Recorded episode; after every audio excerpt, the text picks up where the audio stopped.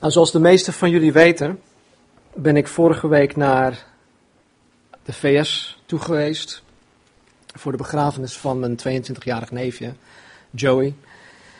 En ik zou vanmorgen eigenlijk ehm, ja, doorgaan met de studie in 1 Korinthe 12. Maar in plaats daarvan heb ik het op mijn hart gekregen om, om jullie, om de gemeente te vertellen over de dingen die God in het lijden en in het sterven van, van Joey heeft gedaan. Ik ben er 100% van overtuigd dat als ik dit niet met jullie deel, ehm, dat ik jullie daardoor eigenlijk zou beroven van een grote zegen. Dus ik wil, ik wil deze keer afwijken van uh, de normale studie. Even om een stukje achtergrond te schetsen, dan, dan weet iedereen ook waar ik het over heb. Joey, mijn neefje, is de jongste van drie kinderen. Hij is de enige zoon van mijn zus Linda en haar man Joe. Uh, zijn twee zussen, Desiree 29, die is maandag 29 geworden, en Rhiannon 24. Um, Joey zou zelf op 30 juni 23 worden. Ja, um, als je de eerste foto even kan laten zien, heel graag. Nou, dit is Joey toen wij uh, in februari 2008 uh, het 60-jarig jubileum van mijn ouders hier in Nederland hebben gevierd. En samen met Alyssa. Toen was hij daar een uh, jaar of 19, denk ik. De volgende foto. Nou, dit is dezelfde vakantie hier in Nederland. Samen met zijn zus in het midden, dat is Rhiannon van 24. En met, met zijn nichtjes. De volgende. Hier is hij op de bruiloft van zijn oudste zus. Um, toen was hij al ziek. Uh, samen met zijn moeder Linda, mijn zus. Volgende. Hier is hij met zijn oudste zus Desiree. En ja, aangezien zijn koep uh, zie je dat hij dus ook al um, meerdere chemokuren heeft gehad. En dit was een maand geleden bij, uh, bij hun thuis samen met zijn vader Joe. Dus Joe en Joey.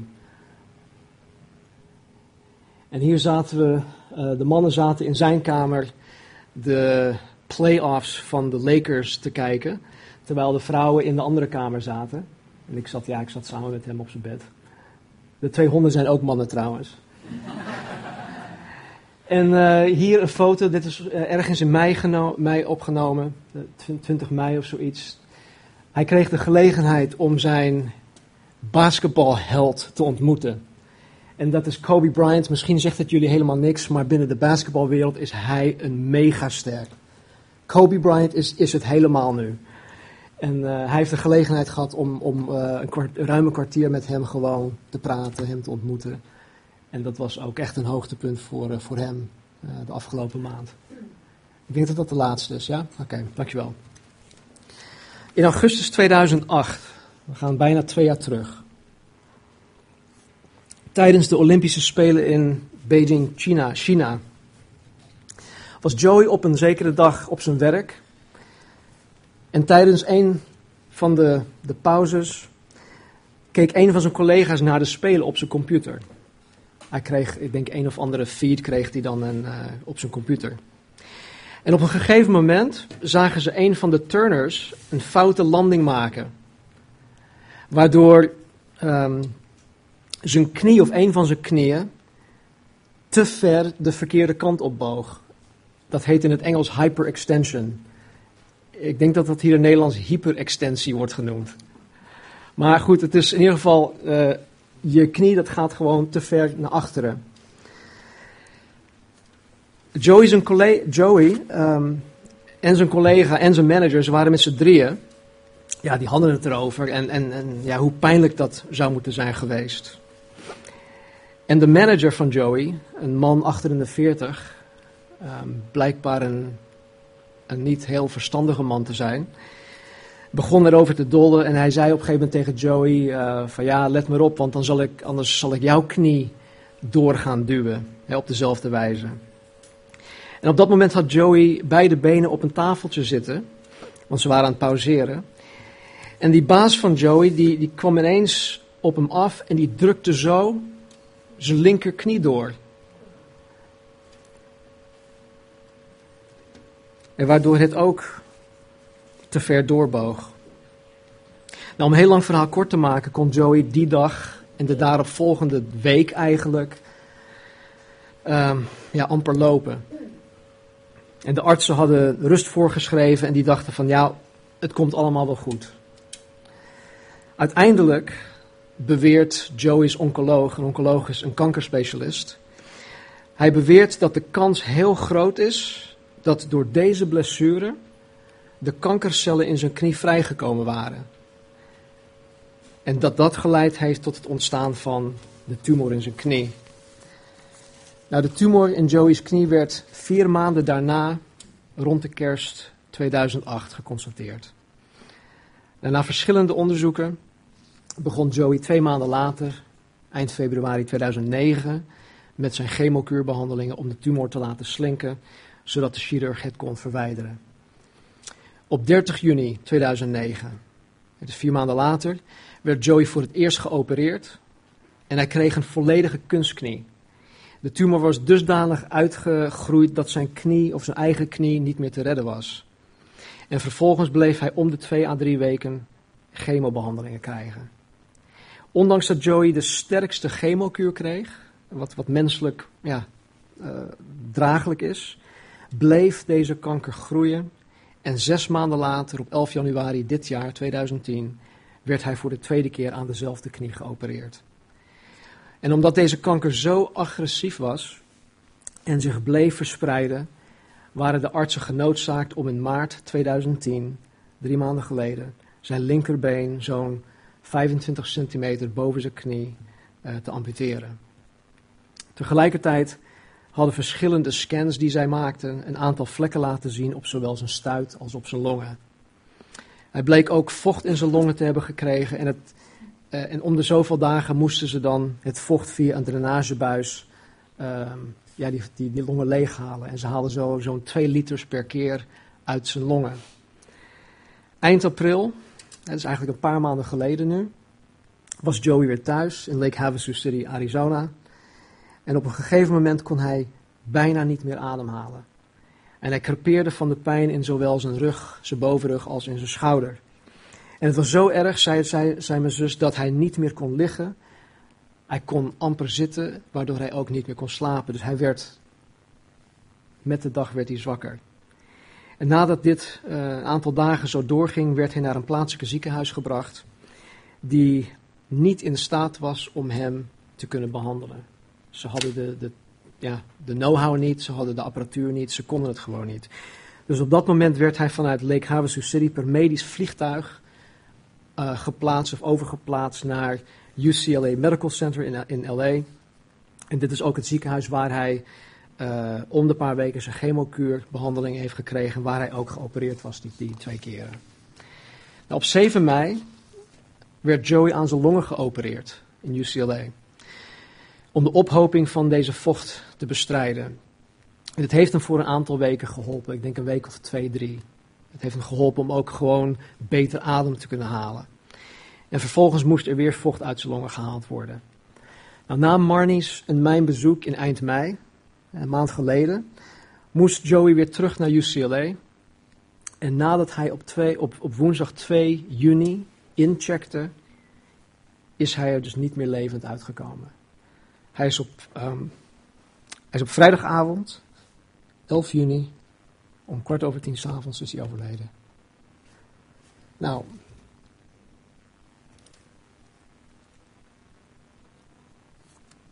ik heb jullie in een heel klein notendopje de feiten rondom Joey's beproeving verteld.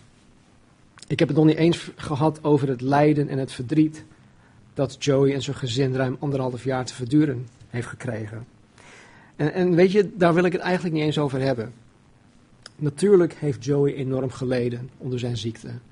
Ja, zijn gezin heeft veel te verduren gekregen. En ja, zijn gezin is momenteel nog zeer bedroefd over hun verlies. En het constant gemis van hun, uh, van hun geliefde zoon, hun enige zoon. En van hun broertje. Dus um, begrijp me niet verkeerd, maar eh, ze hebben geleden, ze lijden nog steeds, maar, er is een hele grote maar. In hun lijden heeft God zijn kracht laten zien. God heeft hierin, in deze hele situatie, zijn liefde, zijn genade, zijn hart aan Joey en aan zijn gezin en aan zijn vrienden bekendgemaakt. God heeft zichzelf krachtig aan hen getoond. En ik weet zeker dat als dit Joey niet was overkomen, dat de gehele familie Heredero niet zo dicht bij God zou staan zoals nu. Een maand geleden, toen Marnie en ik bij de familie Heredero op bezoek waren, voor drie dagen, drieënhalve dag, had ik de gelegenheid om van hart tot hart met Joey te praten.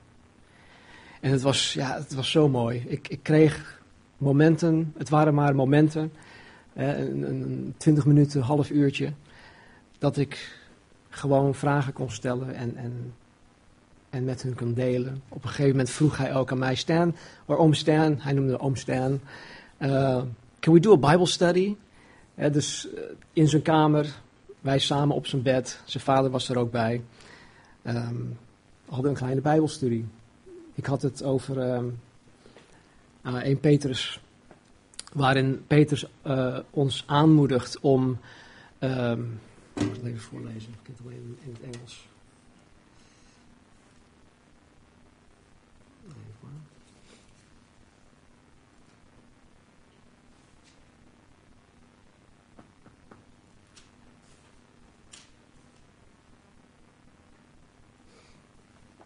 Dat is 1 Petrus hoofdstuk 4 vers 19.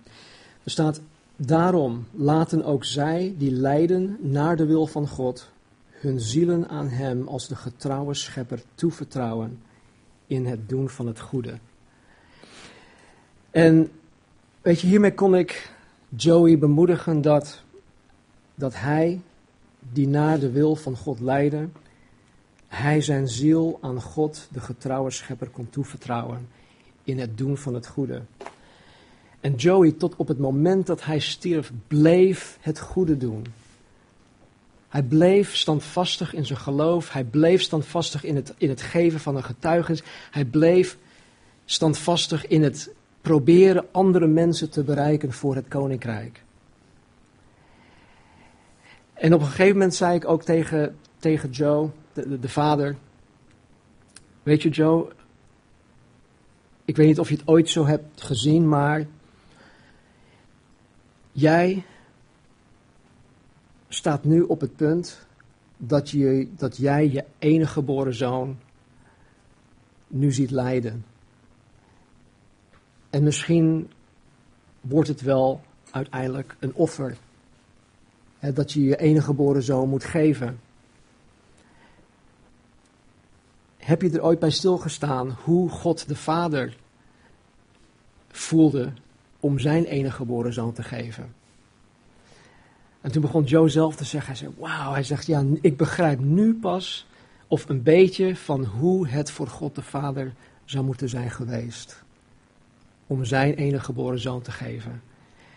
Dus door dit alles heen hebben ze een hele andere kijk op, op God de Vader gekregen, op Jezus Christus, op het geloof, het christendom, de Bijbel. Er is een hele wereld voor hun opengegaan. Maar goed, ik had meerdere momenten. En ik had de gelegenheid dus om van hart tot hart met Joey te praten. Joey vertelde me dat hij wist dat God hem de gehele tijd heeft gedragen. Hij wist dat hij Gods aanwezigheid ook heel sterk had ervaren, elke keer weer.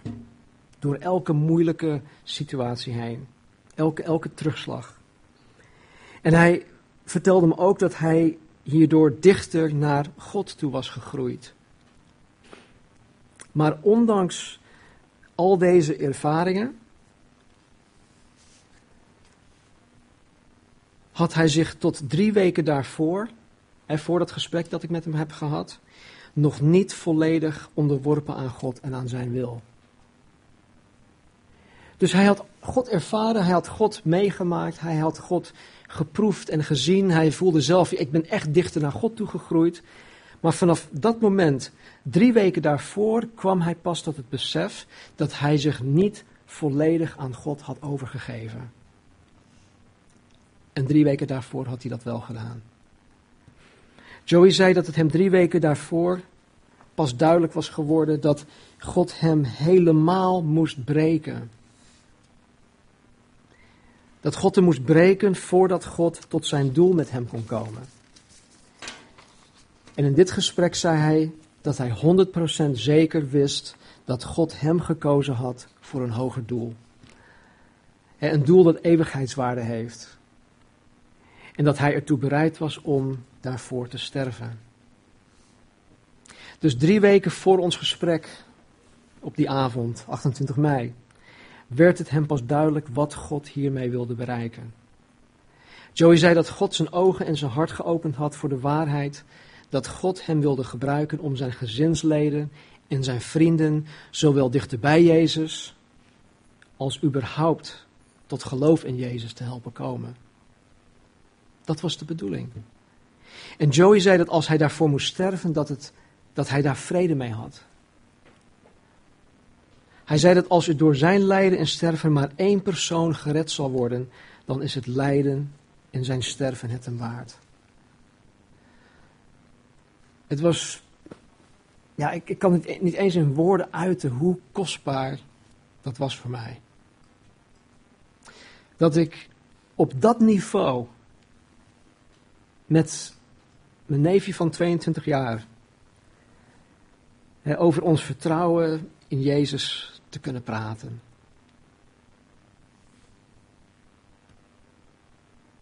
Het deed me zo goed om, om te zien dat hij, dat hij hierdoor Gods hart heeft gekregen.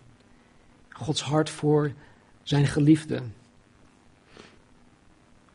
Jaren geleden had ik gelezen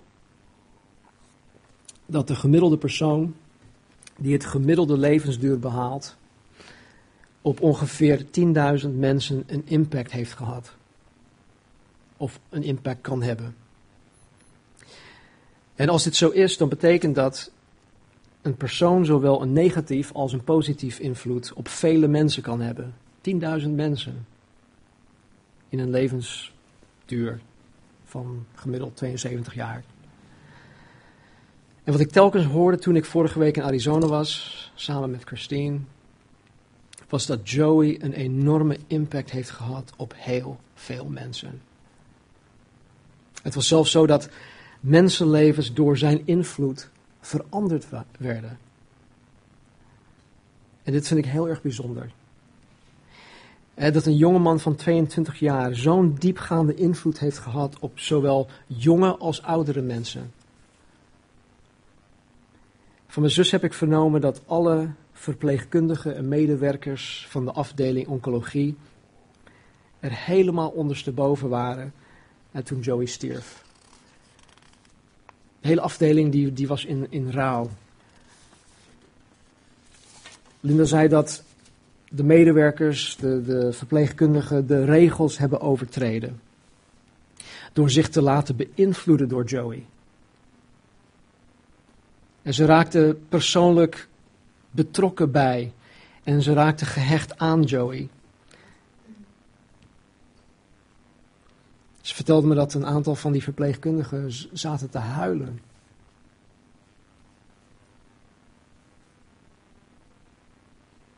En voor onder andere deze mensen wordt er op 17 juli ook een herdenkingsdienst gehouden.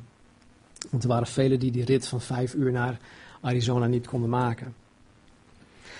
Nou, Joey heeft in zijn korte leven dus heel veel positieve impact op mensen gehad. Maar was het Joey zelf die deze impact op mensen heeft gehad? Of was er iets anders dat in hem en door hem heen werkzaam was? ik geloof dat het een combinatie was van het soevereine werk van God en Joey's onderworpenheid en medewerking daaraan. In 2 Korinthe 5 vers 17 leert de Bijbel ons dat op het moment dat een persoon tot geloof komt, het tot geloof in Jezus Christus zoals de Bijbel het ons voorschrijft, dat hij of zij een nieuwe schepping is geworden. Op het moment dat je zegt, oké, ik ga, ik ga dieper in met, met, met, met Jezus. Ik ga ervoor. Op het moment dat je je hart geeft, dan krijg je, ja, je begint met een, een, een schone lei. Het is alsof je op dat moment gewoon opnieuw geboren bent. En alles wat achter je ligt, is weg. Is schoon gewassen. Je krijgt een geheel nieuwe start. En Jezus komt in je hart wonen zodat Hij door je leven heen zijn werk kan doen in jouw eigen leefwereld om een goddelijke impact te hebben op de mensen om jou heen. En naarmate jij als nieuwe schepping jezelf onderwerpt aan Jezus, zal Jezus zijn werk in jouw leven uitvoeren. Om jouw hart en je denken te doen veranderen, zodat je uiteindelijk meer en meer als God zelf gaat worden. En de Bijbel leert ons. We have the mind of Christ. Wij hebben de gezindheid van Christus. Paulus bidt dat wij, uh, dat Christus meer en meer gestalte in ons krijgt. Wij worden van dag, dag aan dag worden wij uh, omgevormd hè, naar het evenbeeld van Christus, van glorie tot glorie. Joey, door zijn leven heen heeft dit in zekere mate mogen ervaren. Voor zover ik weet, is hij altijd gelovig geweest. Van kleins af aan al. En natuurlijk als elke tiener, ja, die maakt dan wat, wat zijsprongetjes. Maar hij is altijd Jezus blijven navolgen. God heeft in zijn hart en zijn denken uh, heel veel verandering gebracht. Waardoor Jezus Christus meer en meer gestalte in hem kreeg. Maar dit werk kwam tot zijn hoogtepunt tijdens zijn ziekte. Door zijn ziekte en zijn lijden heeft Joey geleerd om zichzelf volledig aan God te onderwerpen. Waardoor God dus de vrije hand kreeg om Joey om te vormen naar zijn gelijkenis. En dus geloof ik dat de liefde, de tederheid, de wijsheid, de vriendelijkheid, de vrolijkheid van Joey en alles dat, dat Joey Joey maakte, dat al deze dingen haar bron heeft in Jezus Christus. Het was dus Jezus Christus die door het leven van Joey heen werkte, dat zo'n gigantische en diepgaande impact heeft gehad op deze mensen. En misschien vraag je jezelf nu af hoe ik hiervan zo zeker kan zijn. Er kan het misschien niet zijn dat Joey gewoon een heel bijzonder persoon was. Natuurlijk, natuurlijk was Joey een bijzonder persoon. Hij was een heel bijzondere jonge man. Maar zijn menselijke bijzonderheid had wel zijn beperkingen. Want de eeuwig durende, levensveranderende impact die Joey op mensen heeft gehad, kan alleen bewerkstelligd worden door Jezus Christus die in hem woonde, die door hem heen werkte. Want dat is wat Jezus doet. Jezus heeft een eeuwigdurende, levensveranderende impact op mensen. op mensen die het lef hebben om zichzelf te willen verloochenen, zodat Jezus zijn werk in en door hun leven heen kan doen. En vooral in zijn lijden en sterven werd Joey zo'n iemand. Nogmaals, Joey vertelde me een maand geleden dat als door zijn lijden en sterven slechts één persoon tot geloof in Jezus zou komen, dat dat een waard is. Een paar dagen voor zijn overlijden, toen Joey wist dat hij heen zou gaan, riep hij zijn gezin en zijn vrienden bij zich. En hij deed dat om afscheid van hun te nemen. De artsen hadden hem verteld, want hij, hij, hij leed zoveel. Hij, ja, hij was in zoveel pijn en ongemak. En hij kon amper ademhalen. En hij stikte in zijn eigen slijm. Toen zeiden de artsen: Weet je, het is beter als we hem nu ehm, laten slapen. Dus ze hadden hem een middel gegeven waardoor hij gewoon in slaap viel. Geen euthanasie hoor, dat, dat, dat niet, maar gewoon een slaapmiddel. En hij wist dat dat er aan zat te komen, dus hij riep al zijn vrienden bijeen. Mensen kwamen van Arizona, van Las Vegas, van San Diego, van, van verschillende plaatsen, van Amerika. En hij riep, hij riep al, al deze mensen bijeen om afscheid van hun te nemen. En op het moment dat hij dus iedereen bijeen had, had hij zijn hartsverlangen aan hun bekendgemaakt. Hij zei dat hij onvoorwaardelijk van hen hield. En dat hij met een ieder van hen in Gods heerlijkheid de eeuwigheid door wil brengen.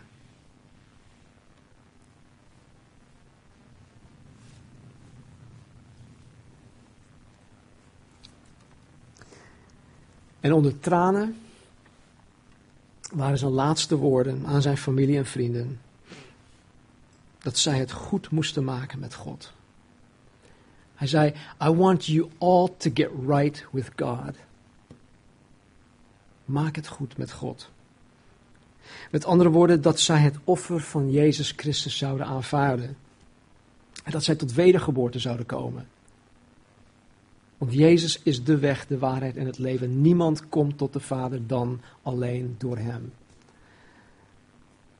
Joey's hartsverlangen was dat zijn geliefden, die Jezus nog niet kenden, Hem leerden kennen.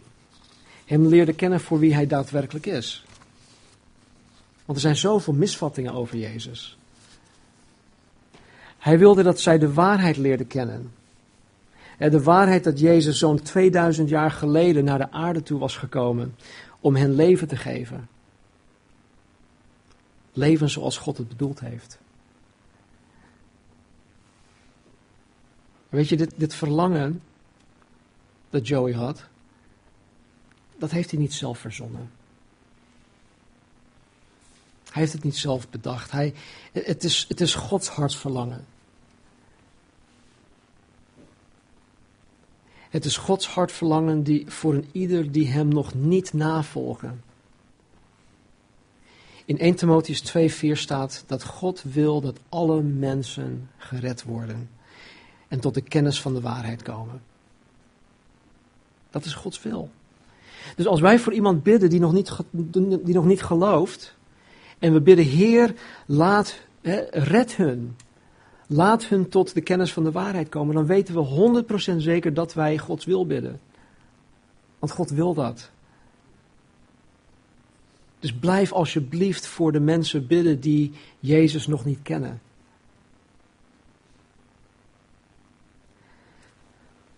Als je vanmorgen onder de indruk, indruk bent van, van Joey's moed, van zijn getuigenis, en als je daarbij laat, dan, dan mis je de kern.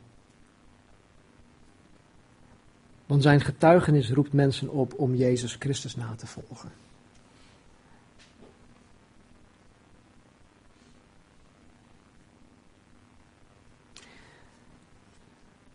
Ik kwam dinsdagavond aan was een uur of negen.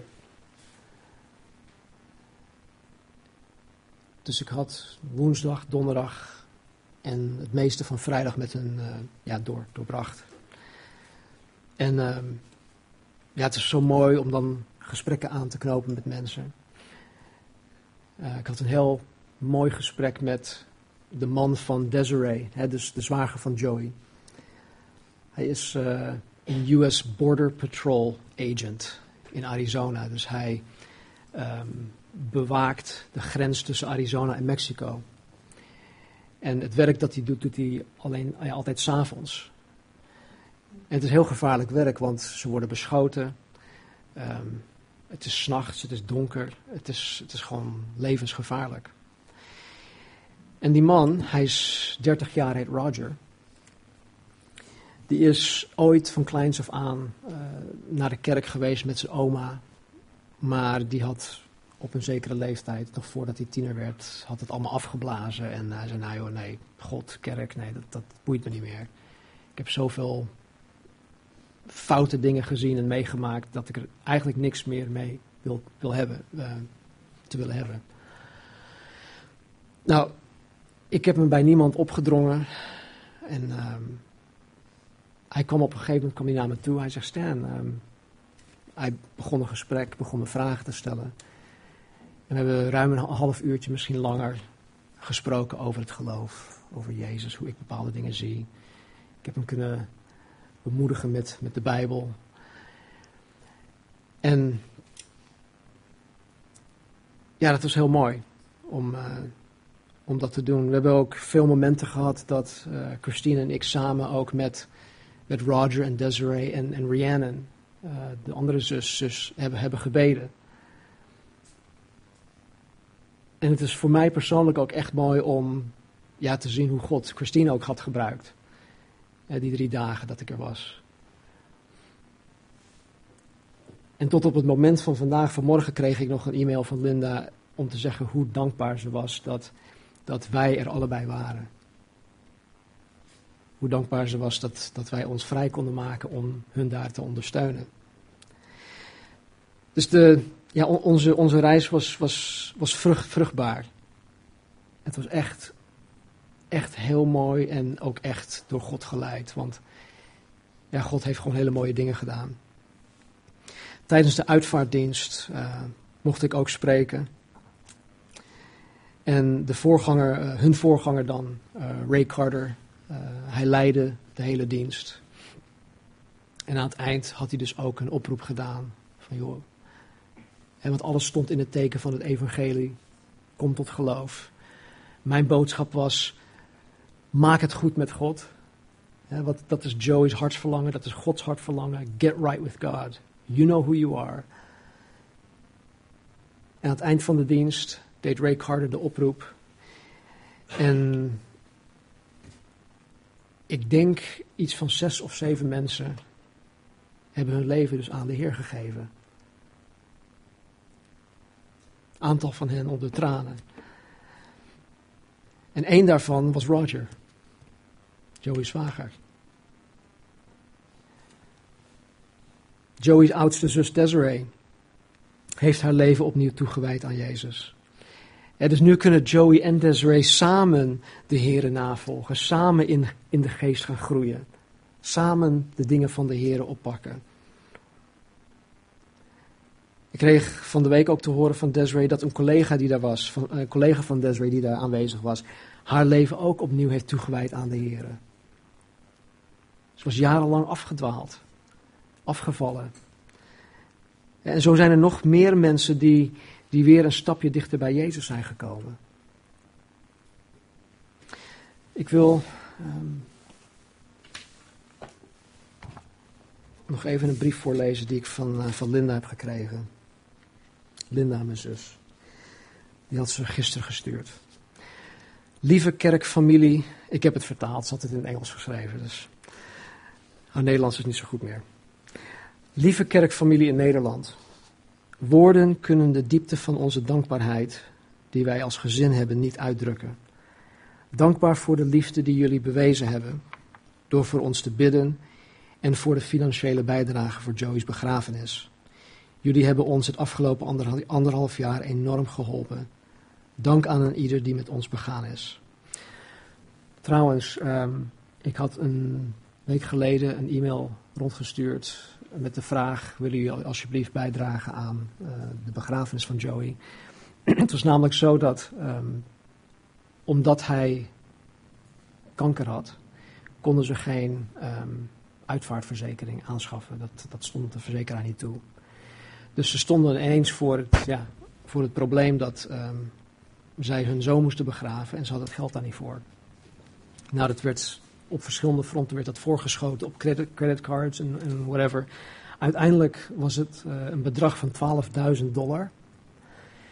En mede door de giften van ons, maar ook andere giften van andere kerken en ook individuele giften, is alles afbetaald. Dus die hele 12.000 dollar is nu gewoon afbetaald. Uh, ze hebben zelfs een klein beetje over om nog een grafsteen voor, uh, voor Joey te kopen. Dus um, ja, dat vind ik hartstikke mooi. Joey's strijd tegen de kanker was zeer heftig. En alhoewel hij veel heeft geleden, had hij altijd nog een glimlach op. Al met al heeft Joey het met veel genade en vreugde weten te doorstaan. Hij heeft vele mensenlevens aangeraakt. En wat wij om ons heen telkens horen is dat hij nu, na zijn heen gaan, nog steeds mensen aanraakt. Ik kan niet onder woorden brengen hoeveel troost dit ons geeft, om te weten dat Joey's leven en zijn dood niet vergeefs was.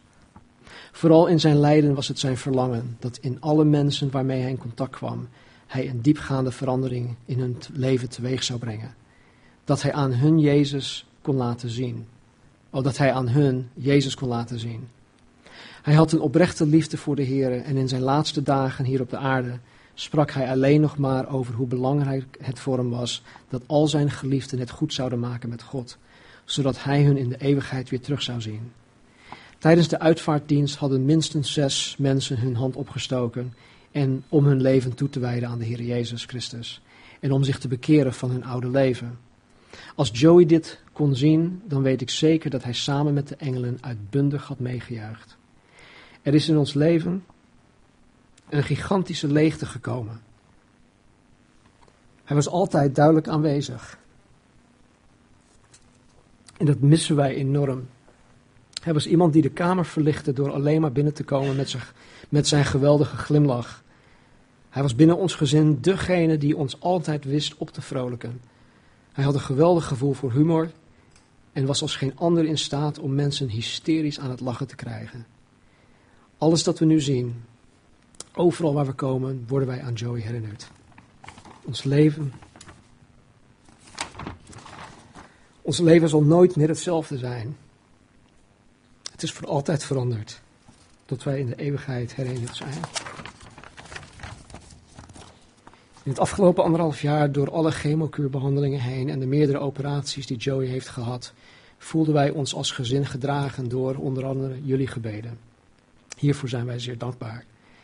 Er waren dagen dat wij het niet meer zagen zitten. We dachten dat wij het niet meer aankonden om Joey zo te zien lijden, terwijl hij tegen deze verschrikkelijke ziekte streed. Maar de Heer heeft ons elke keer weer de kracht en de hoop gegeven die wij zelf niet in ons hadden. De Heer heeft zichzelf altijd en door alles heen als de toereikende Heer aan ons getoond. Onze gebeden zijn niet verhoord zoals wij die wilden, maar wij hadden ons uiteindelijk overgegeven aan wat God hiermee wilde bereiken. En dus baden wij dat zijn wil zou geschieden. Gods wil, Gods wil werd uitgevoerd. Nu heeft Hij onze zoon. En alhoewel onze harten gebroken zijn, ver boven bevattingsvermogen, is God echt. En Hij is er op elke moment, elk moment om ons te dragen en te troosten. Op de vragen, op de dagen, sorry, op de dagen dat ik me voel alsof ik het niet meer kan dragen, dan vraag ik de Heer voor troost, die alleen Hij kan geven. En dan voel ik de vrede die ik zo hard nodig heb. Wij zijn ontzettend verdrietig om het verlies van onze zoon en broertje, maar wij verblijden ons dat hij vrijgemaakt is van de verschrikkelijke ziekte die zijn lichaam ruim anderhalf jaar heeft geteisterd. Bij het toedienen van de middelen die Joey in een slaaptoestand heeft gebracht, zei ik tegen hem: Ga maar lekker slapen, schatje. Wanneer je wakker wordt, dan zie je ons niet meer, maar dan ben je in de aanwezigheid van Jezus. Ik geloof met heel mijn hart dat wanneer Joey de hemel binnenkwam, dat Jezus tegen hem zei: Goed gedaan, mijn goede en trouwe dienstknecht. Joey danst nu op gouden straten met twee gezonde benen en zonder enige benauwdheid ademt hij weer helemaal vrij met twee gezonde longen. Ook is hij verlost van de verschrikkelijke pijn die hij leed. Wij prijzen de Heer daarvoor. Nogmaals, met heel veel dankbaarheid danken wij jullie vanuit het diepst van onze harten voor alles. Um, mogen de, onze Heere Jezus, die gisteren heeft geregeerd, die vandaag regeert, die onze toekomst in zijn handen heeft, en ieder van jullie in overvloed zegenen. In en door zijn oneindige, oneindige liefde. Linda en Joe, Desiree en Roger en Rhiannon.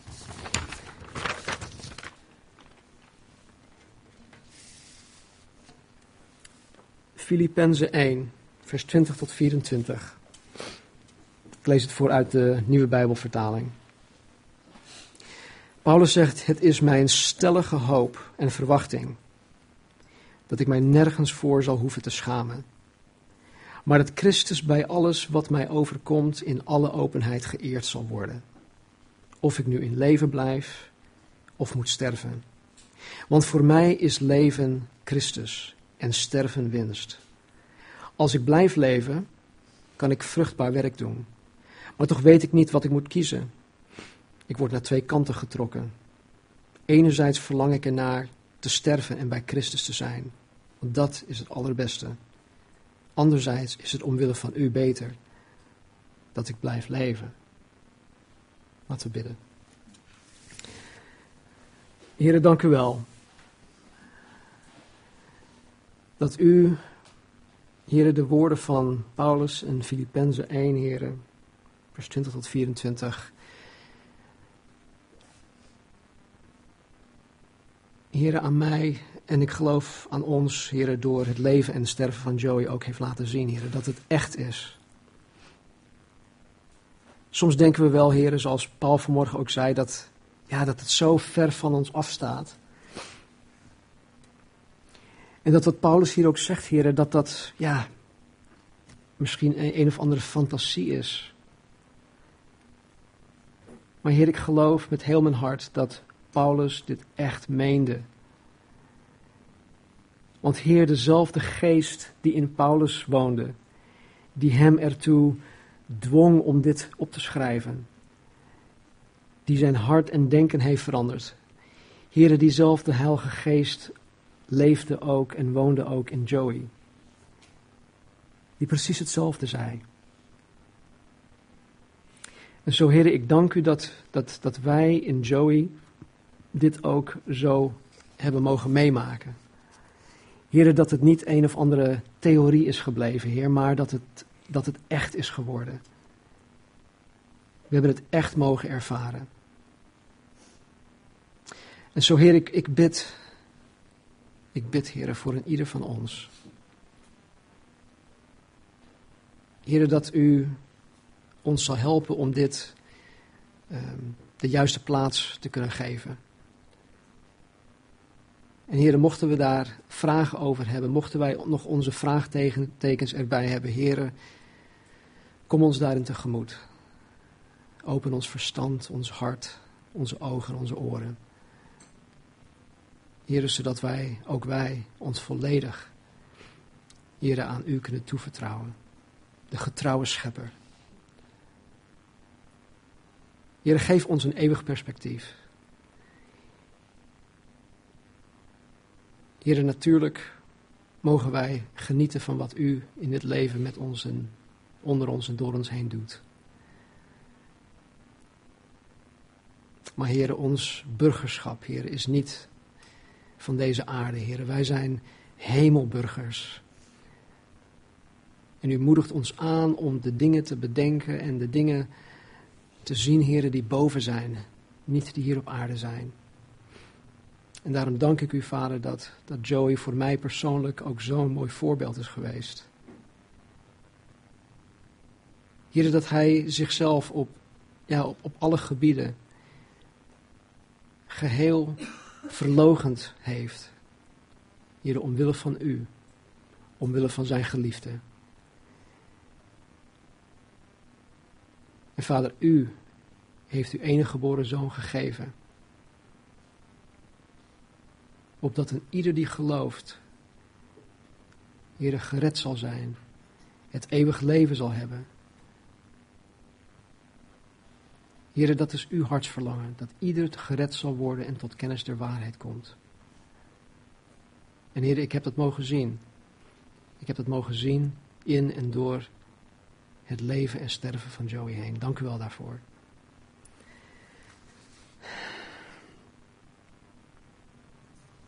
Zegen ons, Heer.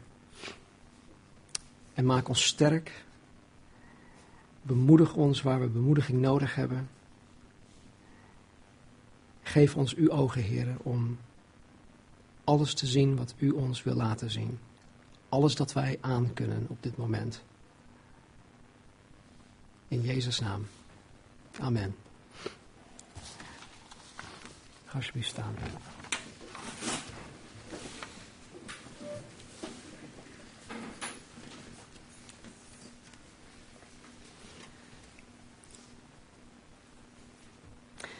Van de week werd mij gevraagd wat dit mij persoonlijk heeft gedaan. Wat voor een impact dit in mijn leven heeft gehad. En ja, weet je, ik ben zo ontzettend dankbaar voor alles wat God aan het doen is. In mijn eigen leven, maar ook daar in, in Amerika. Weet je, ik, ik heb jarenlang gebeden voor mijn zus en voor, voor dat gezin. Dat God hun zou breken tot het punt dat zij zich geheel aan Hem zouden kunnen overgeven. Had ik van tevoren geweten dat, het, dat, ja, dat, dat dit de uitkomst zou zijn geweest, ja, dan had ik misschien anders gebeden. Maar kijk, God in al zijn wijsheid laat dingen gebeuren zoals Hij het wil, want Hij weet wat nodig is om ons te breken, zodat Hij ons ook kan uitdelen. Net als het brood. Hij brak het, hij zegende het, hij deelde het uit. En dat wil hij ook met ons. Het tweede wat ik ook uh, zie is gewoon dat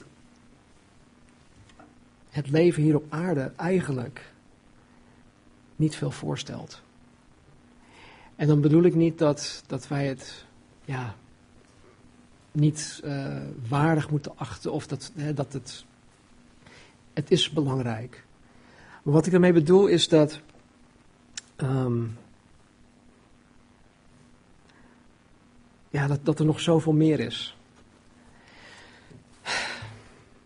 Nou mogen de heren en ieder van jullie zegenen. Mogen de heren jullie een eeuwig perspectief geven. Mogen de heren jullie troosten als je dat nodig hebt. Bemoedigen, sterken. Mogen de Heer jullie meer en meer vertrouwen geven op Hem, die bij machten is om alles te doen, om het onmogelijke te doen. Blijf bidden voor degenen die nog niet geloven. Omwille van Zijn naam, in Jezus' naam. Amen. God zegen jullie.